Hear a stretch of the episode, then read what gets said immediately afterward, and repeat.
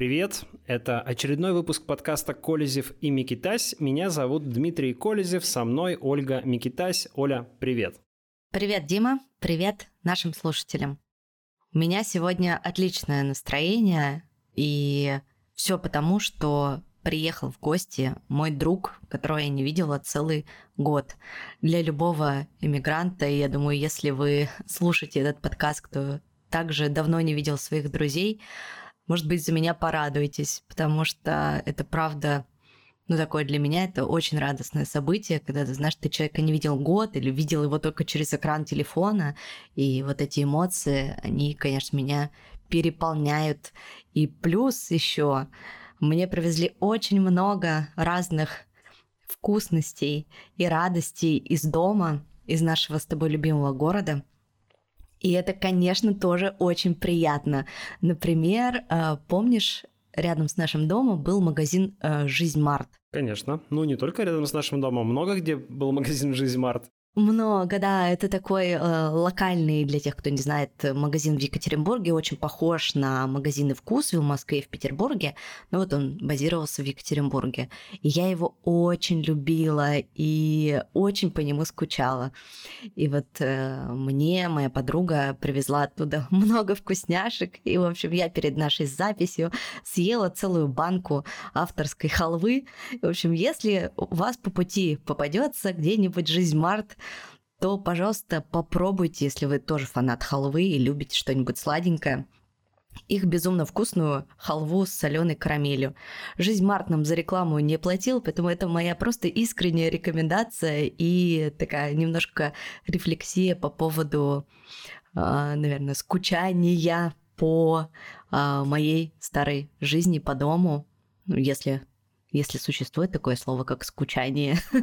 Э, ну, ностальгия, тоска. Ностальгия. Да, уважение жизнь Марту. Э, я особо не скучаю, хотя тоже любил этот магазин. Он у меня был прямо возле дома. Я все время там что-нибудь покупал.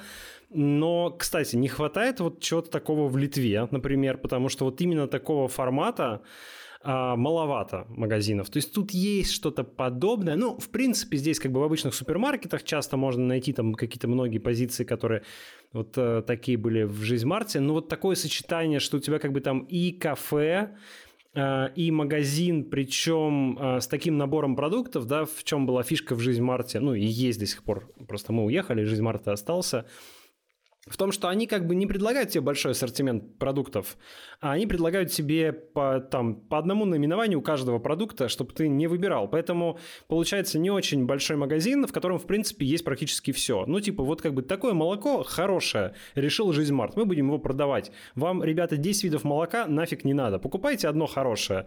И вот так всего, там, хлеб, не знаю, э- мясо, там, сосиски, все что угодно. И при этом правда, да, то есть как бы ты не мучаешься каким-то выбором, тебе уже все отобрали, это все действительно довольно качественное, вкусное. А, плюс а, то, что они готовят сами, всякие там салаты, роллы, анигири, такого тоже довольно а, довольно приемлемого качества за свои деньги, очень стараются держать низкие цены. Ну, прям, да, реально хороший магазин. А, и вот у меня, например, жена скучает. Она прям иногда говорит, жалко, у нас тут нет жизнь Марта. Нам бы, конечно, бы здесь не помешало. Так что а, я вот знаю, что Иван Зайченко, который владелец сети «Жизньмарт», э, ну, он, кажется, эмигрировал в Дубае, или, по крайней мере, стал часто там жить, и он, по-моему, собирался открывать «Жизньмарт» в Дубае. А, я не знаю, насколько это там будет востребовано. Ну, вот, например, я думаю, в Литве было бы, конечно, вполне востребовано, хотя, естественно, никакой российский бизнес сегодня в Литве э, открыться не сможет. Не. Такого просто нельзя себе представить.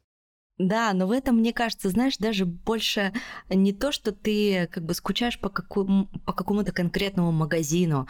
Ты, это просто ностальгия почему по какой-то прошлой жизни, которая у тебя была и которой больше нет. И вот это такие маленькие приветы из прошлой жизни в виде какой-то халвы или кусочка сыра или чего-то такого. И, и сразу становится очень тепло, прям как дома все-таки мы с тобой уже больше года в эмиграции, и Понятно, что мы уже наладили быт, нашли и здесь тоже, каждый в своей стране, каждый в своем городе, любимые места, магазины, кофейни, но все равно, видимо, эта ностальгия теперь с нами на долгие-долгие годы, и она никуда не пройдет, и всегда, конечно, такие приветы, это очень приятно. Да, тоска по родине присутствует, это правда. И мне тоже недавно кто-то что-то рассказывал про Екатеринбург, уже даже не помню про что. А, ну, да, какие-то, сори, какие-то консюмеристские совершенно а, такие ностальгические а, позывы происходят. Ну вот кто-то мне говорил про ресторан а, большой грузинский, который находится на набережной и там, ну, типа, мне, а, кто-то, жена мне рассказывала, там,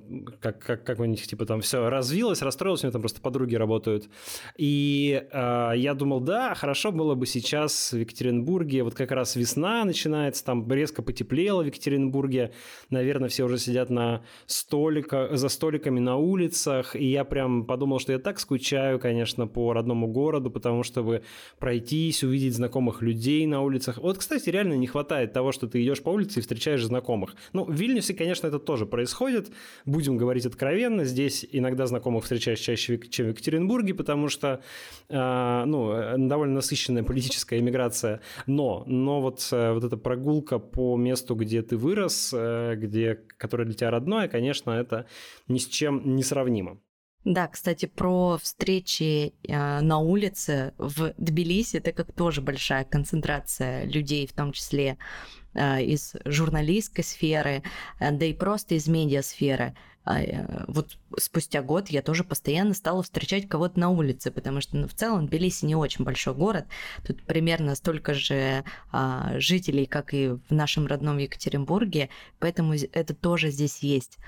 А, еще, например, недавно я рассказывала в одном из выпусков нашего подкаста, что я планирую запуск еще одного подкаста про политзаключенных. И вот сейчас э, мы уже отрисовали обложку а, и уже накидали план э, всех выпусков. То есть у нас уже идет такой прям подготовительный этап, и я надеюсь, что в течение месяца, может быть, полутора, мы уже сможем этот подкаст э, выпустить. И это будет прям большая такая отдельная работа, это то, чем я раньше никогда не занималась, потому что это будет нарративный формат, и подразумевает он под собой э, читку последних слов э, политзаключенных, э, всех, кто когда-то содержался в российских тюрьмах или находится в российской тюрьме прямо сейчас. Вот такой я проект задумала, впервые так прям подробно а, рассказываю про него, поэтому надеюсь, что скоро я смогу поделиться с нашими слушателями ссылкой, и подкаст получится очень хороший и нужный. Там будет что-то еще помимо э, последних слов, то есть там будет рассказываться история этих политзаключенных? Да, там мы планируем, что будет не только последнее слово, но и небольшая э, историческая справка о том, э, что с этим человеком случилось, э, либо он реабилитирован был, либо он погиб, либо он эмигрировал, либо он прямо сейчас находится э, в тюрьме. Да, плюс мы к этому хотим еще сделать э, YouTube канал, сайт, чтобы добавить туда визуала к подкасту, ну и чтобы эти последние слова были собраны, знаешь, в одном месте, потому что сейчас они, конечно, очень разрозненные по разным источникам. А те люди, которые не могут слушать подкасты, они, например, могли бы читать, а, зайти на сайт, посмотреть фотографии, прочитать это последнее слово. Ну и вообще такая одна из прям моих мечт а, это еще по подкасту выпустить книгу и превратить его именно в печатный вариант, чтобы это была такая небольшая книжечка, которую тоже можно было, например, хранить у себя и перечитывать периодически туда заглядывать или кому-то, например, дарить. Не всегда хотелось что-то сделать бумажное. Я люблю книги, знаю, что ты тоже любишь книги, и поэтому мне кажется, что именно для такого подкаста а, книга будет подходящим вариантом. Да, звучит классно. И называться, наверное, будет последнее слово. Как э, ты догадался? да, будет называться последнее слово. Логично, логично. Я знаю, что у тебя появился подкаст. Расскажешь поподробнее? Ну, это не подкаст на самом деле. У меня появился просто еще один стрим на YouTube. по средам а, мы разговариваем с какими-то гостями. Ну, то есть у меня есть стрим по понедельникам, где я просто один болтаю со зрителями про новости, какие-то темы обсуждаю. Ты иногда заходишь в посмотреть э, и знаешь, что это такое. И, наверное, многие слушатели этого подкаста тоже знают. А теперь в среду в 7 вечера я еще добавил разговорный стрим. Ну, он, правда, состоялся всего один раз. Мы говорили с адвокатом Михаилом Беньяшем. Потом я пропустил вот на этой неделе, потому что заболел. Кстати, извините, если я буду хлюпать носом, и вот я говорю в нос. В общем, я, как всегда, простыл. Простываю я раза четыре в год, поэтому у меня это довольно частое состояние. Так вот, э, вот планируется просто, ну, точнее, уже реализуется, что Э, аудиодорожку как бы этого стрима, чуть-чуть там обработанную э, звукорежиссером, который работает над этим же подкастом, Колезев и Микитась. Э, и эту аудиодорожку просто выкладываю тоже в виде подкаста. Он называется Колезев «Разговоры». Его можно найти э, на любой платформе. И, ну уж пользуясь случаем, подписывайтесь, друзья, э, чтобы слушать эти разговоры в ваших наушниках, там, в ваших колонках, в ваших устройствах. В общем, если вам смотреть неинтересно или нет времени, или это не ваш формат немножко стрим, то вот можно послушать. И э, идея в том, чтобы сделать как бы такие разговоры, ну, чуть-чуть не про повестку. То есть как бы про, ну, про повестку, конечно, но в то же время немножечко уходящие, может быть, иногда в историю э, персонажа, с которым мы общаемся, человека, с которым мы общаемся, немножко на какие-то, может быть, более э, такие средние или долгосрочные темы, немножечко больше про взгляд на жизнь, про э, происходящее в целом, а не только про то, что случилось там на этой неделе или в этом месяце. На этой неделе мы с тобой обсуждаем, что случилось. На этом неделе, да, да, да. Ну и вообще как бы такого контента, который обсуждает, что произошло на этой неделе, очень много. А, я вот э, еще один маленький проект, которым я занимался в последние дни, это мы вместе с моими патронами патронами моего YouTube-канала составили список э, всех общественно-политических стримов на русском YouTube. Точнее, не просто список, а расписание. Ну, неправильно сказать, на русском, в русскоязычном YouTube, наверное, так скажем. А, а, расписание. И мы сначала сделали Google табличку, потом я это превратил в Google календарь, и в этот момент я просто в ужасе был, потому что я понял, какое на самом деле это гигантское количество контента, и как много этих стримов выходит, и как они друг с другом пересекаются. То есть, когда ты, э, ну, как бы просто наблюдаешь за этим как-то краем глаза, тебе непонятен, скажем так, эм, весь масштаб этой ситуации. А когда у тебя это все на одной страничке, так визуально, а, ты понимаешь, что просто теоретически человек, который э, ну, при желании, он может просто с утра до вечера 24 на 7 смотреть эти стримы, ему всегда будет что смотреть. Более того, в некоторые моменты, там, скажем, в прайм-тайм в будни в 7 вечера ему э, придется выбирать между не одним, двумя или тремя, а пятью, шестью стримами, которые идут одновременно. И, а, ну, в общем, это такое уже настоящее телевидение на самом деле. Мы еще оформили этот же, а, это же расписание в виде такой телепрограммки, стилизовали его, знаешь, под такую газеточку, вот как было, а, ну, телепрограмма печаталась в газете, да, и ты можешь там ручкой обвести какой-то какое-то время, когда хочешь посмотреть. Ну, я не знаю, были ли в твоем детстве такие телепрограммы, в моем были. И э, да, мы это, мы это сделали такую стилизованную версию, я ее выкладывал. И в конце кроссворд еще.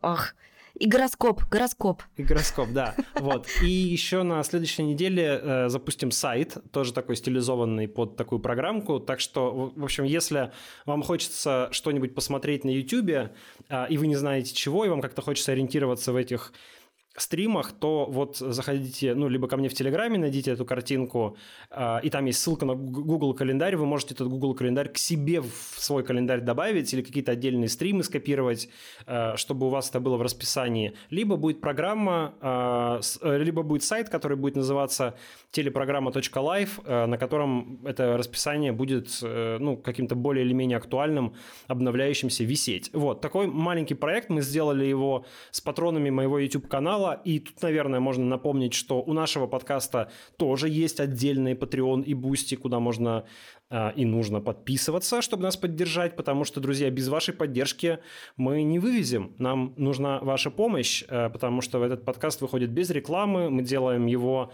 на энтузиазме, и даже там, ну, те вещи, которые обычно оплачиваются, э, монтаж, э, там, не знаю, ну, какая-то работа подготовительная, то есть все это как бы делается, что называется, пробона, да, то есть без, без денег.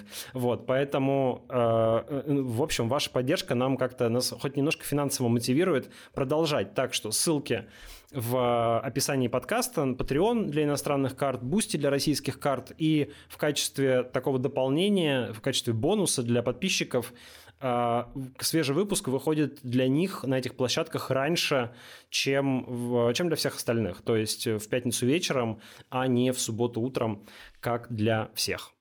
Вот этот выпуск, возможно, какие-то люди Э, уже слушают в YouTube. И дело в том, что YouTube стал позволять э, создавать э, подкасты. Ну, то есть это такой вид плейлиста, куда ты загружаешь видео, и они транслируются только в виде аудиодорожек. То есть видео людям не показывают, поддерживают, показывают, дают слушать только аудио. В общем, кажется, мы, возможно, на пороге какой-то большой YouTube-революции, потому что YouTube — это гигантский, гигантский, супергигантский сервис с просто колоссальной аудиторией. В России, например, это порядка 90 миллионов человек в месяц. И а, если YouTube... Вот мы долго говорили, я часто про это говорил, по-моему, с тобой даже мы в подкасте говорили, какого хрена никто не сделает YouTube для подкастов? Ведь это напрашивается. Чтобы там был алгоритм рекомендаций, чтобы там были нормальные подписки, чтобы там был нормальный интерфейс, чтобы ты послушал один подкаст, комментарии, чтобы ты послушал один подкаст, а, а тебе дают сразу еще 5, 5 похожих подкастов на выбор. Вот еще это послушай, это послушай, это послушай. Что, короче, ну, то есть это было настолько логично, и никто почему-то этого не делал. И вот, э, в конце концов, все, видимо, просто получилось. YouTube для, YouTube для подкастов сделает YouTube. А, то есть они просто интегрируют подкасты в, в себя, а, и надежда заключается в том, что они, возможно, начнут эти подкасты теперь э, продвигать для своей гигантской аудитории. И, например, в России это может означать настоящую революцию подкастов, потому что аудитория может вырасти очень быстро. Ведь, э, ну, как бы YouTube, э, не знаю, наверное, в сотни или если не в тысячи раз популярнее а, аудиоплатформ в России.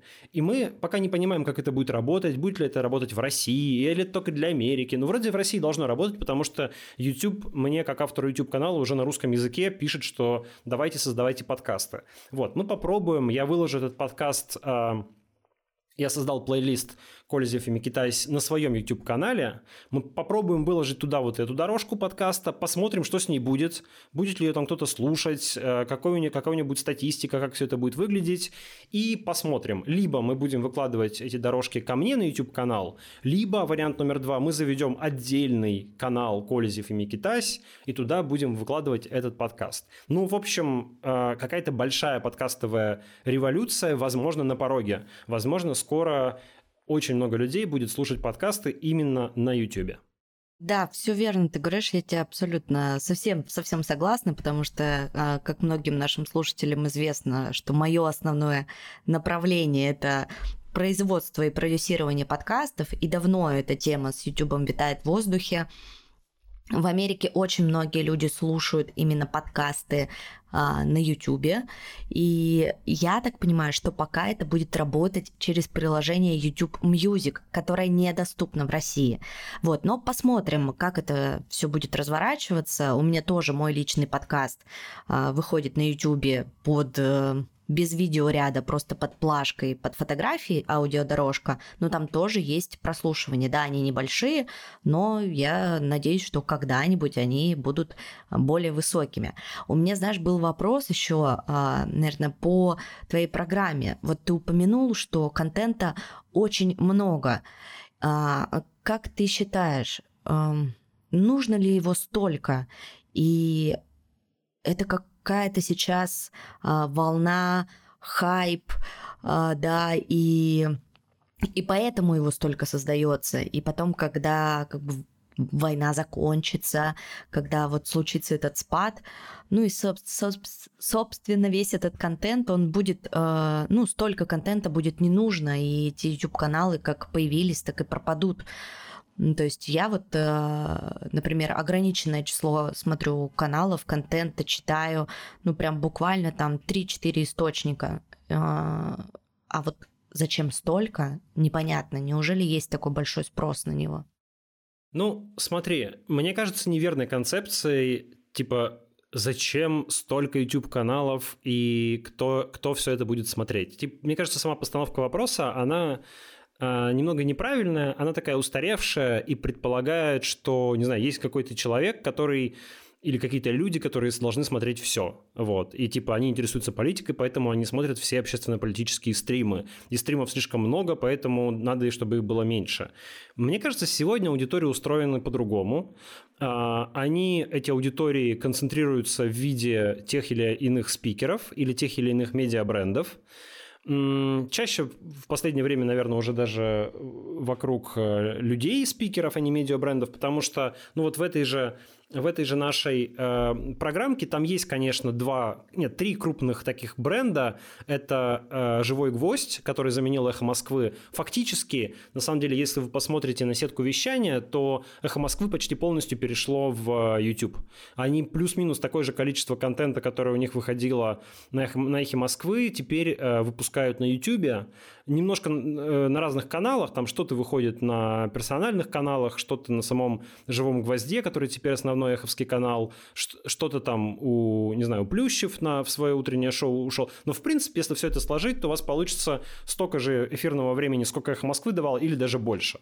Вот. Есть телеканал «Дождь», который там тоже э, много и часто выпускает. Есть э, эти медиа Ходорковского, которые у них там тоже целая сетка вещания. Вот. Э, плюс много-много-много каких-то индивидуальных стримов, э, типа моего стрима, там, стрима Федора Крашенинникова, там отдельно какой-нибудь Фейгин, который каждый вечер вещается, или, по-моему, даже два раза в день у него эти стримы выходят.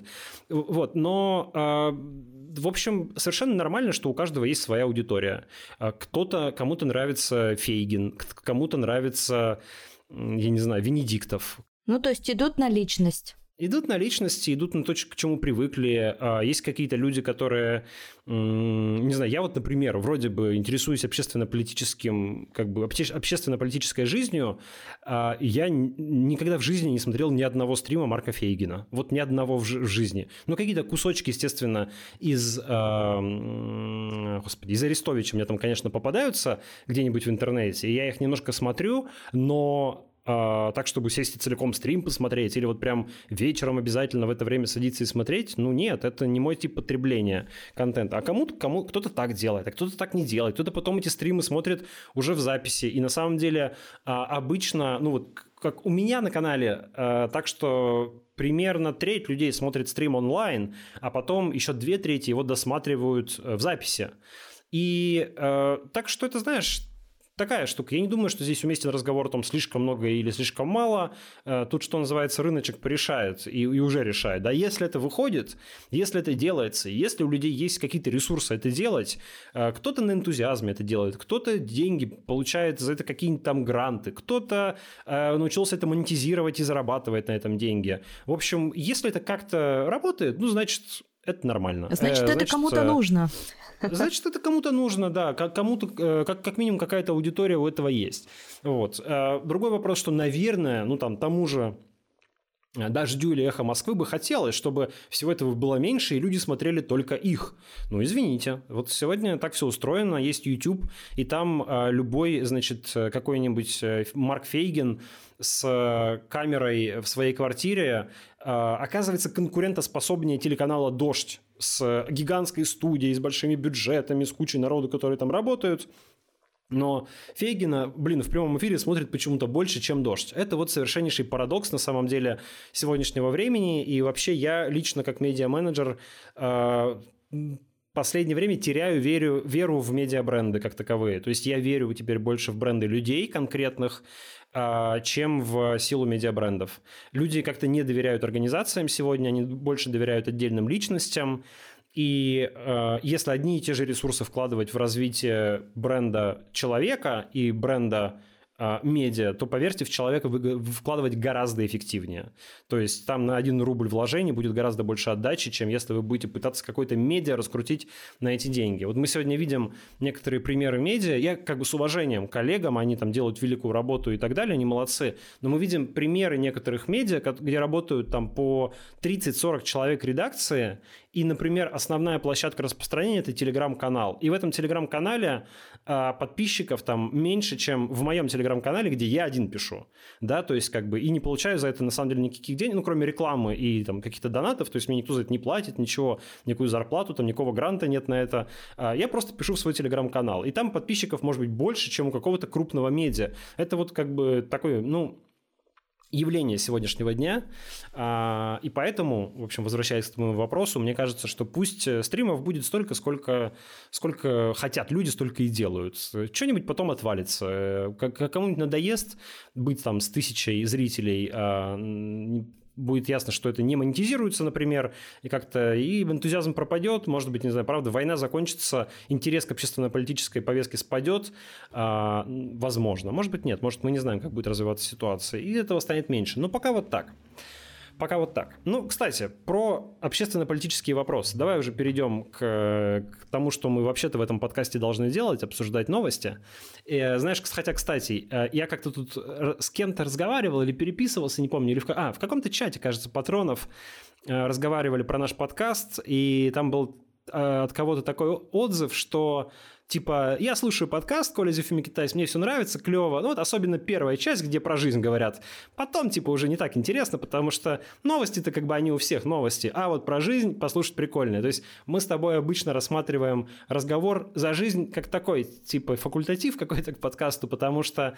А, ну, разгончик. Типа, разминка, разгончик перед новостями. Вот. А для кого-то это, наоборот, самое интересное. И я, кстати, этих людей понимаю, потому что мне лично тоже обычно нравится в подкасте подкастах, в каких-то таких разговорных, э, в подкастах, завязанных на личностях, послушать скорее про эти личности, про их какую-то жизнь, иногда даже совершенно бытовую, а не, не, не про а, там какие-то явления или события, которые они серьезным серьезным умным видом обсуждают. Например, как Оля сегодня рассказывала, что она очень радовалась какой-то баночке халвы.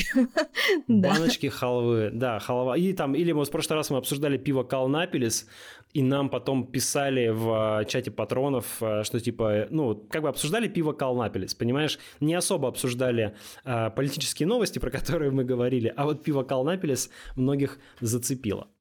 Так вот, это как раз к тому, что военного контента, его очень много, понимаешь? И вот это снижение э, как бы интереса и способности потреблять э, этот тяжелый контент становится все меньше и меньше. Понимаешь, то есть э, как бы люди стараются, да, и как бы окружают себя тем, чтобы, ну, видеть вот как будто жизнь продолжается, и все продолжается, и вот люди живут, что-то делают, там халву едят, пиво пьют, э, как-то в кино ходят, я не знаю, в театр, на какие-то встречи, еще подкасты создают. Как бы, ну, война, да, да, тяжелое вот это, это да, это как будто бы э, за скобками. Но мы не хотим с тобой, чтобы так было. И, конечно, мы в первую очередь все-таки делаем упор, мне кажется, на то, что обсуждаем, что действительно важного случилось, и как мы приближаемся с каждой недели, ну я верю, что мы приближаемся к окончанию войны и всего этого ужаса. Перейдем, что у нас случилось за две недели, потому что на прошлой неделе у нас выпуска не было. Из-за меня пропустили, да. Я был в поездке, сори. А новостей было много. Ну, наверное, вообще главная новость последнего времени, которая как бы уже обсуждается не первый день. Со всех а, сторон. Это уби... да.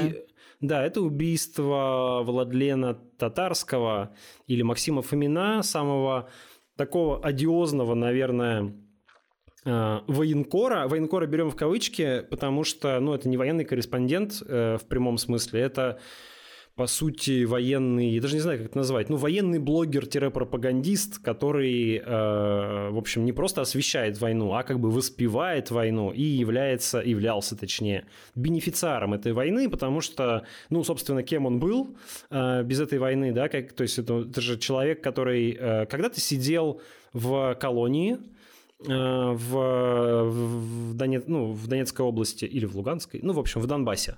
А, сидел в колонии, туда его посадили еще при Януковиче, кстати говоря, да, никакой не кровавый киевский режим, а вполне себе лояльный Кремлю Янукович его туда засадил, и не по политическим причинам, а за ограбление какой-то там сберкассы или банка. Вот. А, он там сидел, Началась война, 14 год, начались боевые действия, и он сбежал из этой тюрьмы под вот эту вот сурдинку войны и примкнул к ополченцам. И, собственно, там воевал, а потом когда стало поспокойнее в Донбассе, переехал в Москву. Теперь, с, когда снова началась война, ну, вот случилось полномасштабное вторжение, он там э, снова оказался в Донбассе. И, в общем, был, наверное, таким одним из самых ярких представителей вот этого движения Z-блогеров, э, имел очень большой популярный канал в Телеграме, там больше полумиллиона подписчиков. Ну, а прославился он, конечно, своим знаменитым выступлением в Кремле, когда это было подписание документов о присоединении вот этих оккупированных территорий к России, и туда позвали всех военных блогеров, ну не всех, таких самых видных военных блогеров, и он был среди них и записал это знаменитое видео, в котором говорил, что всех ограбим, всех убьем, все как мы любим. Коротенькое видео, которое завирусилось, и люди тогда просто ужаснулись. А, даже не тому, что такой человек как бы существует, да, вот который открыто говорит какие-то абсолютно человеконенавистнические вещи в контексте этой войны, даже не стесняясь, говорит о том, что их задача убивать и грабить, а не кого-то там и спасать. то, что это в Кремле, извините меня, происходит. В Кремле, да. То есть это как бы демонстрировало а, деградацию даже не этого человека, а скорее государства, что такие люди оказались, э, ну, вот в Кремле, да, вот в самом как бы средоточении ру- российского государства, э, вот какой-то откро- откровенный совершенно бандит-уголовник, не отсидевший, кстати, свой срок до конца, да, сбежавший, э, вот теперь, как ни в чем не бывало, шастает по Кремлю и обещает всех убить. Поэтому когда случился э, взрыв в Петербурге, в кафе, где проходил творческий вечер этого Владлена Татарского, а, проходил это в кафе э, Киберфронта Z, которое, помещение которого принадлежит Евгению Пригожину. То есть, в принципе, как бы там, ну, случайных людей не было сразу наперед скажем, да, что, в общем, все люди, которые там находились, может быть, за исключением официантов, ну, и кофи... хотя и к официантам в таком месте, наверное, там они могут тоже какие-то быть идеологически заряженные, да, в общем, э, ну, это место, где собралась такая вполне определенная публика на выступление вполне такого отмороженного товарища. И там прозвучал взрыв. А, как теперь все уже знают, бомба была заложена, по всей видимости, в статуэтку, которую татарскому подарила девушка, представ... представившаяся Настей. На самом деле ее звали Дарья Трепова. И эта девушка э, оставалась до момента взрыва в помещении, потом э, ну, выжила. Э, вообще Татарский был единственный, кто погиб, э, но было довольно много раненых, и в том числе тяжело раненых после этого взрыва. Но девушка только контузила, кажется, она вышла из этого помещения, куда-то ушла, потом ее нашли. Э, вот теперь она задержана, и выяснилось, что э, она, ну, не сказать, что антивоенная активистка, но как бы девушка, придерживавшаяся антивоенных взглядов, посещав, посещавшая когда-то а, антивоенную акцию в начале войны, задержанная за это, отбывшая 10 суток. А, муж ее а, находящийся в эмиграции, является членом а, Либертарианской партии России. Сама она там имеет такие подписки. Ну, в общем, как-то типа э, симпатизировала ФБК и Алексею Навальному, в общем, является такой частью скорее либеральной оппозиции, не активной, а вот просто сторонницей. Вот. И а, к чему я все говорил? А, к тому, что когда все это случилось, собственно, а, когда стало известно о взрыве и о гибели Татарского, хотя сам по себе взрыв и сам по себе, сам, сам по себе а, ну вот так, такое действие, подрыв бомбы в центре Петербурга, в кафе, вроде бы это совершенно ужасно, и это террористический акт, и это совершенно какая-то неприемлемая вещь, и все это осуждают, и все это ужасно, ну, вот вроде бы какая-то эмоция, которая пролетела по соцсетям, первичная, она была скорее такая, злорадная, что ли, да, то Уф, есть потому что, да, ну типа да, типа так, и, так ему и надо, потому что э, был убит человек, который сам воспевал смерть, призывал к смерти, призывал к насилию, радовался войне, там совершенно какие-то человеконенавистнические ролики записывал в своем телеграм-канале на других площадках. Ну и, в общем, когда такого человека убивают, ну, грех, наверное, жаловаться любой смерти, о, э, радоваться, извините, любой смерти, ну, как бы не жалко. Вот прям скажем, не жалко, да, вот это не тот человек, которому испытываешь сочувствие и сожаление о том, что он погиб. Но начались другие разговоры по поводу того, а, собственно, вообще такие методы, они как-то оправданы, неоправданные, эффективные, неэффективные. Ну, надо сразу сказать, что оправдание терроризма у нас в России э, довольно тяжкое преступление, и такие, такие дискуссии, естественно, очень ограничены Российским уголовным кодексом, поэтому это скорее какое-то э, какое эмигрантское обсуждение происходит. Угу. Ну, ты знаешь, у меня понятно, что эту тему уже обсудили с разных сторон, и разные версии предполагаются, но самый главный вопрос, мне кажется, который всех волнует. А вообще, а кому выгодно убирать этого Z-блогера, так называемого? Ну, то есть он же достаточно мелкая фигура. И есть несколько предположений, да, что это украинская сторона, что это ФСБ, что это Пригожин и ЧВК Вагнер, а, или это вообще какое-то четвертое там независимое сопротивление. То есть какие-то люди сами организовались подпольно, и вот это все, значит, совершили. Вот какой версии больше склоняешься ты? Я склоняюсь к тому, что это украинцы. А я склоняюсь к той версии, что это Пригожин и ЧВК Вагнер. Давай поговорим про эти тогда две версии. Ты скажешь, почему тебе кажется, что это украинская сторона, а я скажу свои предположения про Пригожина. Ну давай, э, почему Пригожин? Тут я логику правды вообще не понимаю. Расскажи мне. Я на самом деле эту версию рассматривала почему-то в самом начале, но вот когда посмотрела Майкла Наки, я как бы вот в эту версию как-то больше всего поверила. Но, во-первых, потому что э, у вагнеровцев, мне кажется, ну вообще вот такой вот стиль, знаешь, вот террористический, какой-то вот такой мерзкий, дурацкий, противный. И мне еще кажется, что либо но Вагнер зачищал, зачищал какие-то свои там, следы, возможно, а татарский оказался просто неугодным, либо там много знал, либо раздражал, либо на воровстве попался, либо у него какие-то возросли, знаешь, амбиции. А зачем тут нам какой-то амбициозный э, блогер, тем более еще с такой большой аудиторией?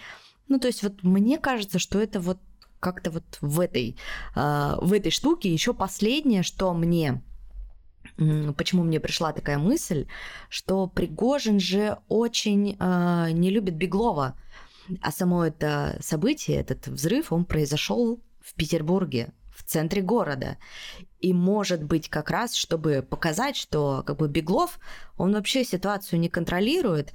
И вот смотрите, тут на университетской набережной у нас э, взрывы случаются.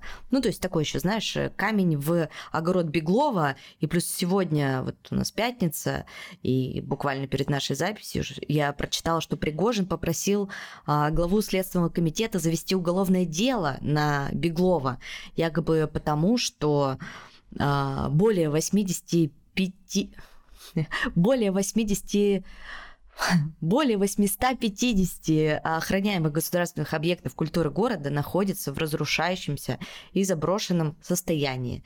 И, по его мнению, в этом виноват Беглов. Вот что ты мне на это скажешь? Ну, логика про то, что Беглов виноват во взрыве, мне как-то вообще непонятно, потому что ну, Беглов не ФСБ. Не, понятно, не Беглов виноват во взрыве, а что это произошло на территории а, Бегловской, чтобы еще ему подпилить э, вот этот вот стульчик, на котором он сидит, ножку подпилить Беглову, что вот какое событие происходит у нас в центре Петербурга, куда вообще у нас смотрит Беглов. То есть это к, версии о том, что почему это выгодно было бы э, Пригожину. Вот. Да, ну, во-первых, это в первую очередь территория самого Пригожина, ведь это его кафе. И э, точно так же можно тогда предъявить претензии ему самому, что это произошло на его территории, куда смотрит его, там, не знаю, охрана, которая должна была проверять входящих в этом кафе. И вот эта претензия как раз более-менее обоснованная. А претензию предъявлять к Беглову за то, что взрыв случился в городе, которым он руководит, ну, он не ФСБ, он не отвечает за а, как бы борьбу с терроризмом в городе. По-моему, даже полномочия, в полномочия региональных властей я не уверен, что это входит. Вот, так что мне кажется, что это довольно странный способ подпилить кому-то ножку. Скорее подпилить ножку самому Пригожину, потому что взрыв э, происходит в его помещении, э, где собирается такая его публика, и ведь сам э, татарский, э, если посмотреть его телеграм-канал, он очень много фотографировался с символикой ЧВК Вагнера, с э, вот этим знаком, который использует ЧВК Вагнера для э, самоидентификации, с, э, там, писал про Вагнер и так далее. То есть он не был каким-то оппонентом ЧВК Вагнера, он, наоборот, был э, одним из спикеров, скорее, ЧВК Вагнера. Если уж тут какие-то такие более... Ну, как бы, если искать след где-то в России, то я бы скорее подумал, что это э, акция, которую устроила ФСБ или там ГРУ, скажем, э, Минобороны, э, для того, чтобы, наоборот, послать месседж, послать послание а, открыточку Евгению Пригожину, да, и как бы сказать ему, ну, в общем, чтобы он там вел себя спокойнее, не знаю, не лез куда надо, и вообще напомнили ему, что его, ну, где его место, так сказать. Вот. Мне кажется, ну, то есть, вот, мне кажется, если искать э, следы, э, какой-то источник этого на территории России, то скорее это более вероятно. Что касается того, что там Пригожин... Э, татарский что-то знал или а, что-то не то стал говорить и, в общем, как-то стал, не знаю, выходить из-под контроля, и Пригожин его решил убрать, ну, взрыв бомбы, э, такой замысловатый взрыв бомбы – это довольно странный способ заставить человека замолчать. То есть гораздо проще, не знаю, взять в переулке, выстрелить ему в затылок из пистолета или ударить его железным ломом, там, или еще что-нибудь устроить. Ну, ФСБшники бы тоже могли бы так сделать, понимаешь, застрелить в подъезде и все. И не нужно было бы устраивать э, такое представление на в центре города. Тоже тихонечко бы ликвидировали и все. Ну, нет, если ты как, пытаешься какой-то месседж передать, то есть как раз делать что-то громкое, то как раз э, взрыв в, там, в кафе это может быть способом передать этот самый месседж. Вот. Э, потому что, ну, это какое-то политическое послание, да, это, ну, как бы реально теракт, да, то есть э, какой-то акт насилия с политическим подтекстом, в широком смысле слова, подходит под определение терроризма. Ну, мы сейчас еще поговорим, наверное, про то, теракт это или не теракт, как это вообще классифицировать. Если к твоей версии перейти. Ну, мне кажется просто, что версия того, что это украинцы, она какая-то самая очевидная и, скорее всего, поэтому наиболее верная. А, мне кажется, что логичнее всего предположить, что это а, либо украинские спецслужбы, либо какие-то частные украинские группы, которые а, ну, поддерживают Украину, там, но не связаны напрямую с правительством, взяли и рекрутировали эту девушку из числа антивоенно настроенных активистов. Она, вероятно, не знала, что в статуэтке будет заложена бомба. Скорее всего, ей сказали, что там подслушивающее устройство. Дали задание подарить это все э, татарскому. Сначала там втереться в доверие. Она ходила там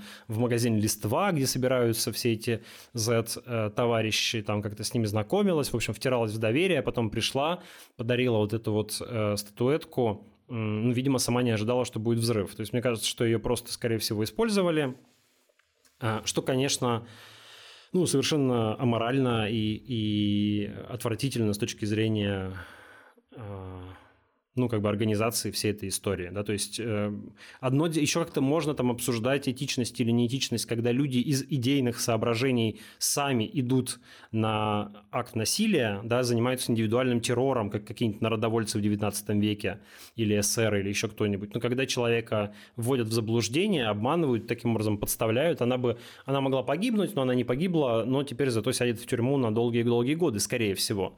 И, а, ну, это, конечно, какой-то такой способ, э, в общем, ну, прям скажем, далеко не праведный способ добиваться своих политических целей. Вот. Мне кажется, что здесь такие вполне понятные цели у Украины. А, посеять больше паники в российской политической э, и такой военной элите, создать какую-то ситуацию небезопасности и ощущение того, что война идет вот в России, отомстить. Ну, согласна, но ты знаешь, мне кажется, что ну а кто такой, как бы вот этот Владлен Татарский? Ну, какой-то, это какая-то маловатая цель понимаешь, чтобы так э, с украинской стороны заморачиваться. Ведь это действительно нужно заморочиться, это нужно, значит, эту девушку там найти, чтобы это все достаточно очень долго, э, ну и плюс там подставлять человека. Подожди, ну как это, как цель довольно большая, потому что это наверное, самый одиозный Z-блогер, э, человек с большой аудиторией, которого знает вся вот эта вот э, провоенная тусовка. При этом понятно, что ты не доберешься до какого-нибудь Владимира Соловьева, скорее всего, или Маргариты Симонян, потому что их охраняют. А это как бы такой э, заметный персонаж, но при этом добраться до него можно. Там охрана к нему не представлена. Э, исполнить такое, э, такую акцию с ним проще, чем с, каким-то, с какой-то более значительной фигурой. Дугин тоже был, ну, тут, то есть остается такой вполне себе реалистичной целью, мне кажется, для такой акции. Поэтому, ну, у меня есть, как бы, мне кажется, что наиболее э, реалистичная версия, что это тупо украинцы, ну, в смысле, банальная версия, то, что это сделала Украина – а, а, может быть, не государство, а какие-то, еще раз, частные структуры. Вторая по реалистичности версия, что это сделали российские спецслужбы для того, чтобы, а, передать месседж Евгению Пригожину, и, б, а, обосновать или как-то подготовить расширение репрессий в России. И, в принципе, мы видим, что та диску то как бы, обсуждение, которое пошло в государстве после, этого, после этой акции – оно пошло в сторону э, вероятного расширения репрессий в, в отношении э, сторонников Алексея Навального. Уже даже там не активистов, не сотрудников штабов или что-то такого, да, их там не осталось, кто сидит, кто, кто уехал из страны, уже никого не поймаешь, а просто людей, которые там ходили на митинги, возможно, донатили ФБК, попали в базу сторонников Навального, там еще что-то, высказывались в поддержку Навального в соцсетях и так далее. То есть вот э, мы же слышали заявление Медведева, в котором он прямо обвиняет Волкова, Навального, Ходорковского, ФБК, МБХ в терроре и говорит, что нужно а, соответствующим образом реагировать. Пропаганда там вся просто визжит и орет. Владимир Соловьев говорит, что нужно вешать и расстреливать, что террорист рядом с нами, что, в общем, э, нужно скорее что-то делать. В Госдуме предлагают вернуть смертную казнь. В общем, повод для того, чтобы а, расширить репрессии, получился, ну, вполне себе рабочий. Вот, это обсуждают, об этом говорят. Знаешь, кажется, куда еще больше расширять э, репрессии, только если не вводить смертную казнь. Ну, как бы кажется, что уже больше некуда. Как это некуда? Их, конечно, есть куда. То есть углублять некуда, потому что э, сроки уже по 25 лет, да, ну запрашивают. да, тебя и так и уже дальше, могут да, посадить только... вообще за любой чих. Ну да, но это же касается э, десятков людей на всю Россию, да, пока такие как бы серьезные политические репрессии с большими сроками коснулись вообще единиц, ну, там, может быть, э, не знаю, 10 э, с небольшим человек получили какие-то большие сроки за последнее время. А, я не преуменьшаю сейчас как-то их э, трагедию, да, и как бы героизм многих из этих людей. Я просто по фактам пытаюсь сказать, да, то, что этих людей на самом деле в масштабах страны очень мало. А, людей, которые там были подвергнуты преследованию по статье о дискредитации или о фейках, ну сколько там, типа, по-моему, несколько сотен человек а, по, по уголовной статье, да, по административным статьям побольше, там, наверное, счет идет уже на тысячи, но, а, понимаешь, если сравнивать там с большим террором, когда миллионы людей подвергались репрессиям и сотни тысяч людей по политическим причинам подвергались репрессиям, то ну, масштаб-то несопоставим. То есть э, углублять репрессии в плане увеличения наказаний уже мало куда есть, только если смертную казнь возвращать. А вот расширять репрессии, конечно, есть куда. То есть тут вполне а, еще есть куда работать и куда стремиться российскому государству. Даже не знаю сейчас, как это прокомментировать ужасно, печально. мне какой-то важной показалась э, дискуссия по поводу допустимости или недопустимости таких методов, потому что э, представители российских антивоенных движений подписали заявление о том, что они выступают против э, террористических методов и считают, что насильственные способы борьбы недопустимы. И это какой-то вызвало очередной поток всяких э, споров в социальных сетях, в том числе в Твиттере. Кто-то с этим согласен, как водится, кто-то с этим не согласен. А, мне кажется, что ну, здесь как будто бы какая-то, знаешь, хочется немножечко разобраться с понятиями и поговорить про разные как бы нюансы. Дело в том, что, во-первых, э, э, разговор идет о том, допустим террор или недопустим. С точки зрения как бы борьбы за все Морали? хорошее. Да, там вот, ну, с точки зрения, смотри, тут есть как бы разные аспекты. Моральный, аспект эффективности. А, это те две вещи, которые в основном обсуждают. Их тоже надо бы развести, да, вот с одной стороны, морален ли террор? Ну, звучит как бы как оксюморон, да, вроде бы, ну, не знаю, с моей точки зрения, конечно, нет. Абсолютно не морален, а недопустим, и не должен применяться. Не все люди, кстати, так считают. Да? Кто-то считает, что если государство российское действует так, как оно действует, в том числе убивает э, украинцев э, там, десятками тысяч, то, в общем, бороться с ним насильственными методами не то, что не западло, а как бы только такими и нужно. Такие люди есть. Я не готов сказать, что, ребята, вы в корне не правы, будьте вы прокляты, так нельзя, правильно только такой путь. Я не знаю, правда. Я, вот мой внутренний моральный компас говорит, что нет. Все-таки насильственные методы – это неверный путь. Но а, спорить с человеком, который придерживается другого мнения, откровенно скажу, мне довольно сложно, потому что аргументы у него тоже есть. Глядя на то, что российское государство сделало в Буче, российская армия сделала в Буче, там в Мариуполе и так далее, ну, в общем, как-то трудно сказать, что нет, нет, давайте-ка мы с ними будем без, а, ну, как бы в белых перчаточках, да, а, бороться. Но тут еще есть, как бы, начинают примешиваться насильственные протесты, ненасильственные протесты и террор. Это все-таки разные вещи, понимаете? То есть я согласен с тем, что протест, вероятно, иногда должен быть более напористым, как мы видели в Грузии, например, только что, да, когда протестовали против закона об иностранных агентах, и это, вероятно, более эффективно но, не насильственный, но насильственный протест или там протест с элементами насилия не равен террор. Это все-таки тоже разные вещи, и стоит это понимать. И можно ли считать э, то, что произошло в этом петербургском кафе, собственно, терроризмом? Потому что базовое определение терроризма говорит ну, их на самом деле много, нет какого-то единого определения терроризма, которое бы четко говорило, что, что это вот является терроризмом, это не является. Но вообще принято считать, что это некие а, насильственные де- действия как бы с, политическим, с политической целью. Но тогда можно сказать, что и война сама по себе является а, террором, те- терроризмом. Поэтому есть такая оговорка в определении, что это насильственные действия с политическим смыслом, а, которые осуществляются в мирное время. То есть это тогда террор. Но тут встает вопрос, а извините, господин Татарский и люди, которые его там окружали, все вот эти вот Z-активисты, которые там собрались, это люди мирного времени. Вообще-то они участвуют в войне. Вообще-то они как бы открыто об этом говорят, они прямо ездят на эту войну, они там стреляют в кого-то даже, то есть они, ну, как бы не, не просто даже пропагандисты. Этот татарский, он конкретно участвовал в боевых действиях.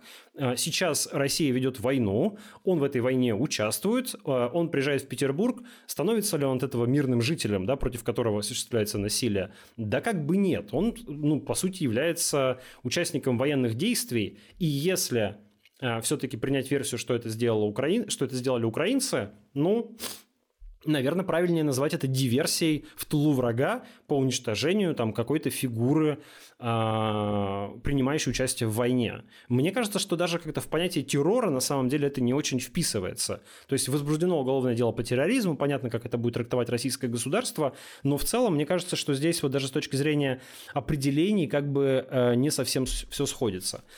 Следующий момент по поводу эффективности террора.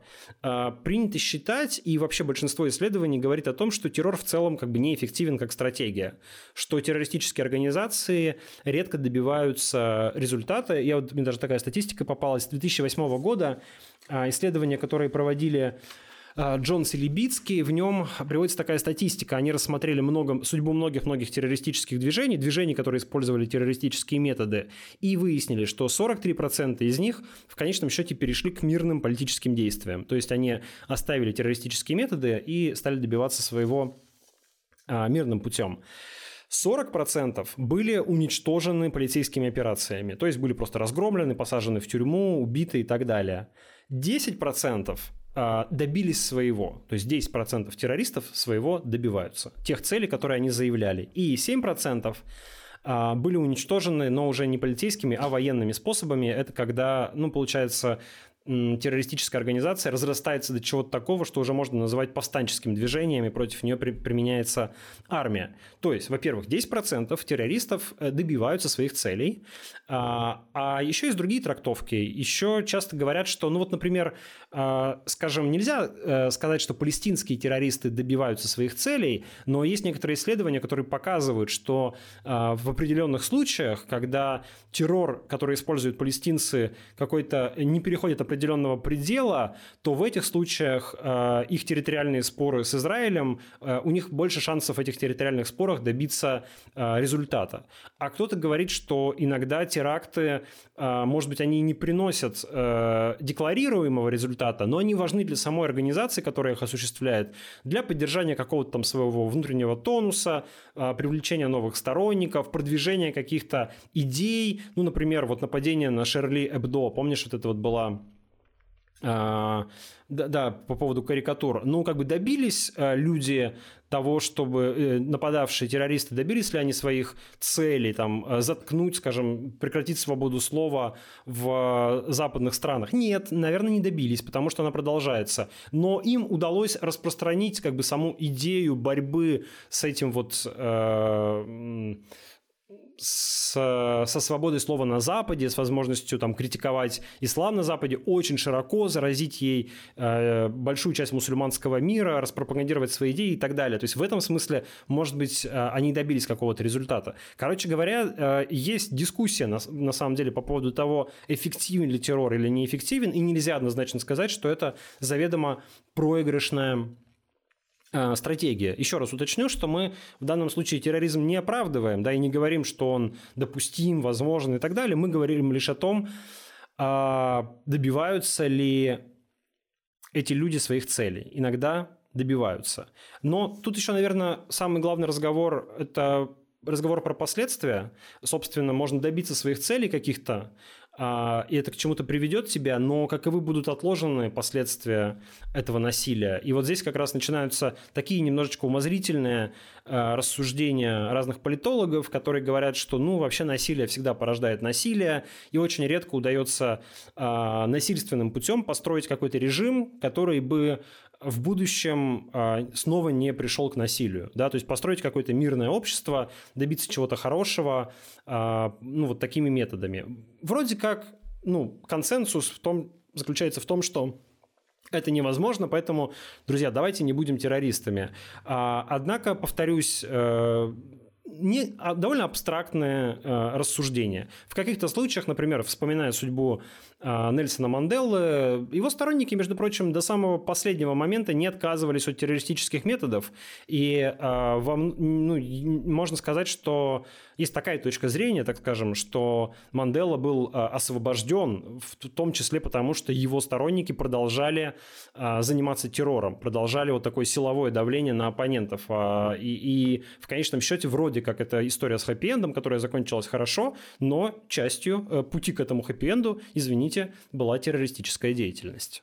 Ну, ты знаешь, мне кажется, главная ну, цель террора – это посеять ну, страх и панику. Это основная его цель. И вот когда происходит взрыв в центре Петербурга, а, петербуржцам, думаю, может быть прям максимально страшно от этого. И страшно о том, что война уже не где-то там, на Донбассе, далеко, за сотни километров, а война вот здесь у нас, на университетской набережной, прямо в центре города. И это уже не первый случай, да, мы помним Дарью Дугу, которая была... А, Дугина. То, Дугина также подорваны в Москве, то есть там в Москве, сейчас в Петербурге. И, может быть, это как раз цель этого террора в том, чтобы люди не забывали о том, что идет война, и чтобы посеять в них вот этот страх еще больше. Мне кажется, нет. То есть потому что это да, очень такие точные с точки зрения выбора целей акции, чтобы, ну, если говорить про терроре, который должен напугать там всех петербуржцев, ну, это был бы взрыв какого-то мирного объекта, и, не знаю, там, станция метро, э, или, или какой-то даже военный объект там в городе, или атака на какое-нибудь э, отделение полиции или что-нибудь такое. Ну, то, то есть что-то, что является частью как бы общей городской жизни. Здесь э, конкретная акция против... Конкретного человека – конкретного человека и идеологически заряженных людей. То есть э, я, я, я конечно, не знаю, что в петербуржцы как это обсуждают между собой, но как-то я не видел э, каких-то признаков или публикаций по поводу паники, которая охватила Петербург, о том, что, о боже, террористы рядом с нами. Мне кажется, это воспринимается как, э, окей, есть Z-блогеры, которых там взорвали. Я же не Z-блогер, меня-то не будут взрывать. Вот как так, ну, а с Дугиной э, еще проще. Там вообще взорвали одну конкретную машину, где ехала одна конкретная женщина. Там никто не устраивал какого-то там, э, какой-то акции, которая несла бы такую большую общественную опасность. Это было, по сути, убийство конкретного человека. Да, но я тут именно даже не в то, что вот, э, значит, я живу в Петербурге, и меня, значит, тоже могло бы там это задеть или еще что-то, а именно посеять вот это еще больше усилить зерно страха, которое живет э, у тебя внутри, и понять, что как бы ты здесь живешь в этом государстве, и здесь абсолютно небезопасно, и твое правительство, возможно, даже если ты таких провоенных взглядов, да, и говоришь, например, что не все так однозначно, или поддерживаешь э, российское правительство, что как бы российское правительство ничего не контролирует, вот у них под носом вот такое происходит. Да, это в этом, с этим можно, наверное, отчасти согласиться. Ну, в общем, как бы подытоживая, я для себя так сформулировал, что я лично, конечно, не поддерживаю подобные методы, а, считаю их неправильными, при этом не испытываю никакого сожаления по поводу татарского, не считаю, что это вообще человек, которого который достоин какой-то жалости, ну, там, я не знаю, с, наверное, с э, общехристианской, не знаю, или какой-то общей гуманистической точки зрения. Все живые люди, конечно, достойны Uh, у них есть права, и они достойны какого-то сожаления, и было бы правильнее взять этого татарского, судить его, отправить в тюрьму за то, что он там был uh, пропагандистом и военным преступником, если он был, доказав это в суде, так было бы правильно. Но как-то вот, извините, uh, особой жалости по поводу произошедшего в сердце, конечно, не шевелится. По поводу пострадавших, которые пострадали в этом кафе, к ним, наверное, сочувствие чуть больше. Мы не знаем, там, может, там оказались какие-то почти случайные люди, ну, мало ли, не знаю, кто-то пришел, там, какой-нибудь Z-активист, Случайно может, пришел своей... в Z-кафе попить кофе, послушать э, Z-блогера.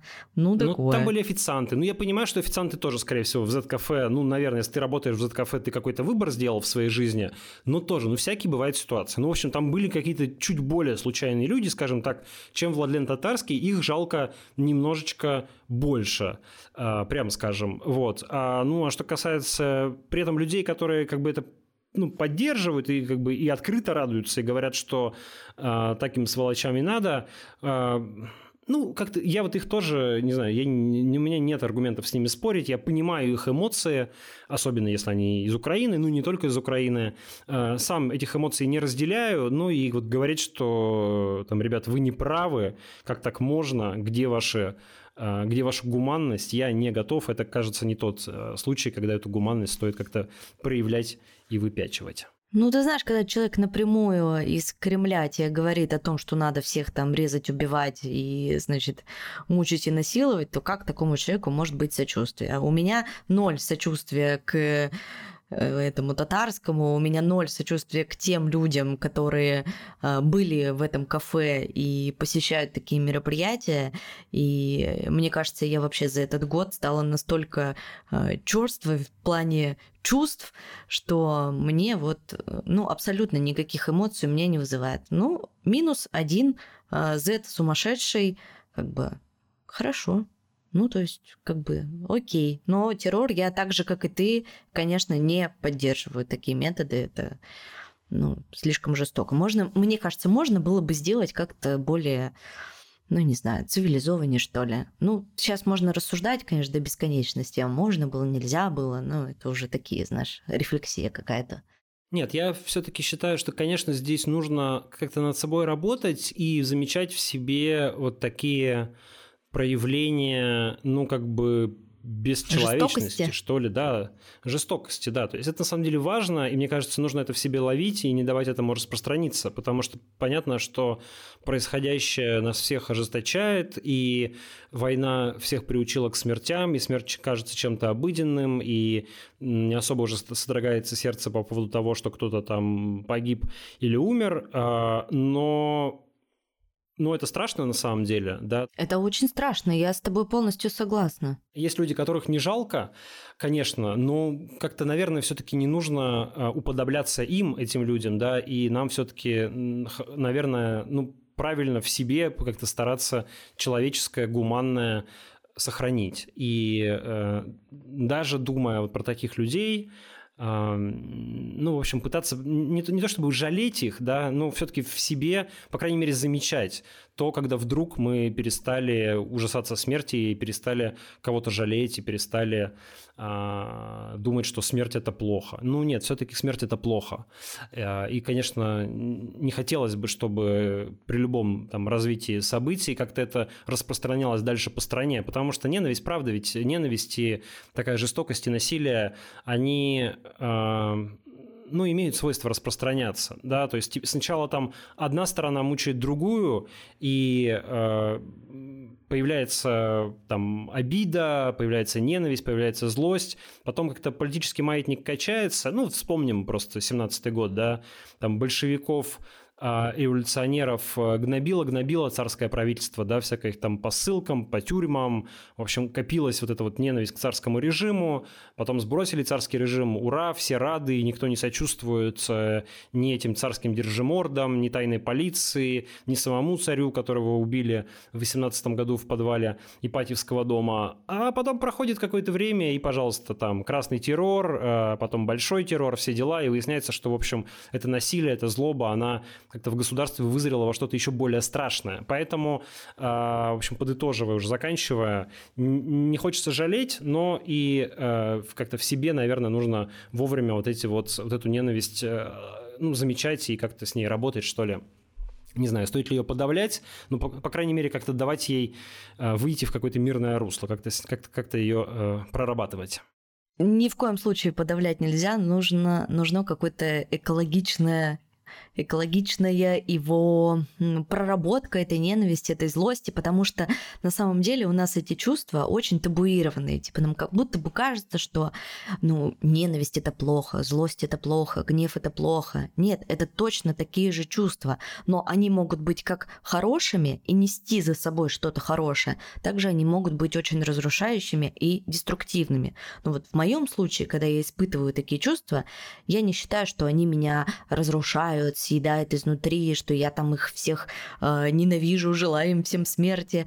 Нет, но то, что я, например, вспоминаю себя год назад, и когда я увидела фотографии из Бучи и что со мной после этого было, с моей психикой и насколько мне было плохо, то есть сейчас я понимаю, что когда я смотрю ужасные фотографии э, того, что происходит в Украине, у меня как будто бы уже, вот знаешь, вот так, как тогда, год назад, сердце уже не бьется. Ну, то есть такое, да, это кошмар, да, это ужасно. Ну, то есть, ну, превращаться, конечно, в сухаря совершенно не хочется, но мы за этот год, конечно, очень сильно в своих чувствах прокачались. Ну что, будем уже завершать наш э, выпуск. Мы с тобой проговорили больше часа, хотели обсудить несколько тем, получилась одна, но очень большая. Вот, ну и, и напоследок, да, и напоследок хотели бы вам порекомендовать, я хотела бы порекомендовать вам посмотреть новый фильм «Тетрис». А, я как раз собираюсь его тоже смотреть в выходные. И прочитать у Центра досье а, вышло интервью офицера ФСО Глеба Каракулова, который сбежал в Стамбул, и он занимался у Путина вот этой вот э, закрытой связью. Очень интересное интервью, почитайте, посмотрите. Э, думаю, вам понравится. Подписывайтесь, друзья, на наш подкаст на той платформе, где вы его слушаете. Оставляйте комментарии, ставьте оценки. Мы с Димой все читаем, все смотрим. Нам это очень приятно и нас это очень поддерживает. Ну и подписывайтесь на Boosty и Patreon. Увидимся, услышимся через неделю. Всем пока. Всем пока.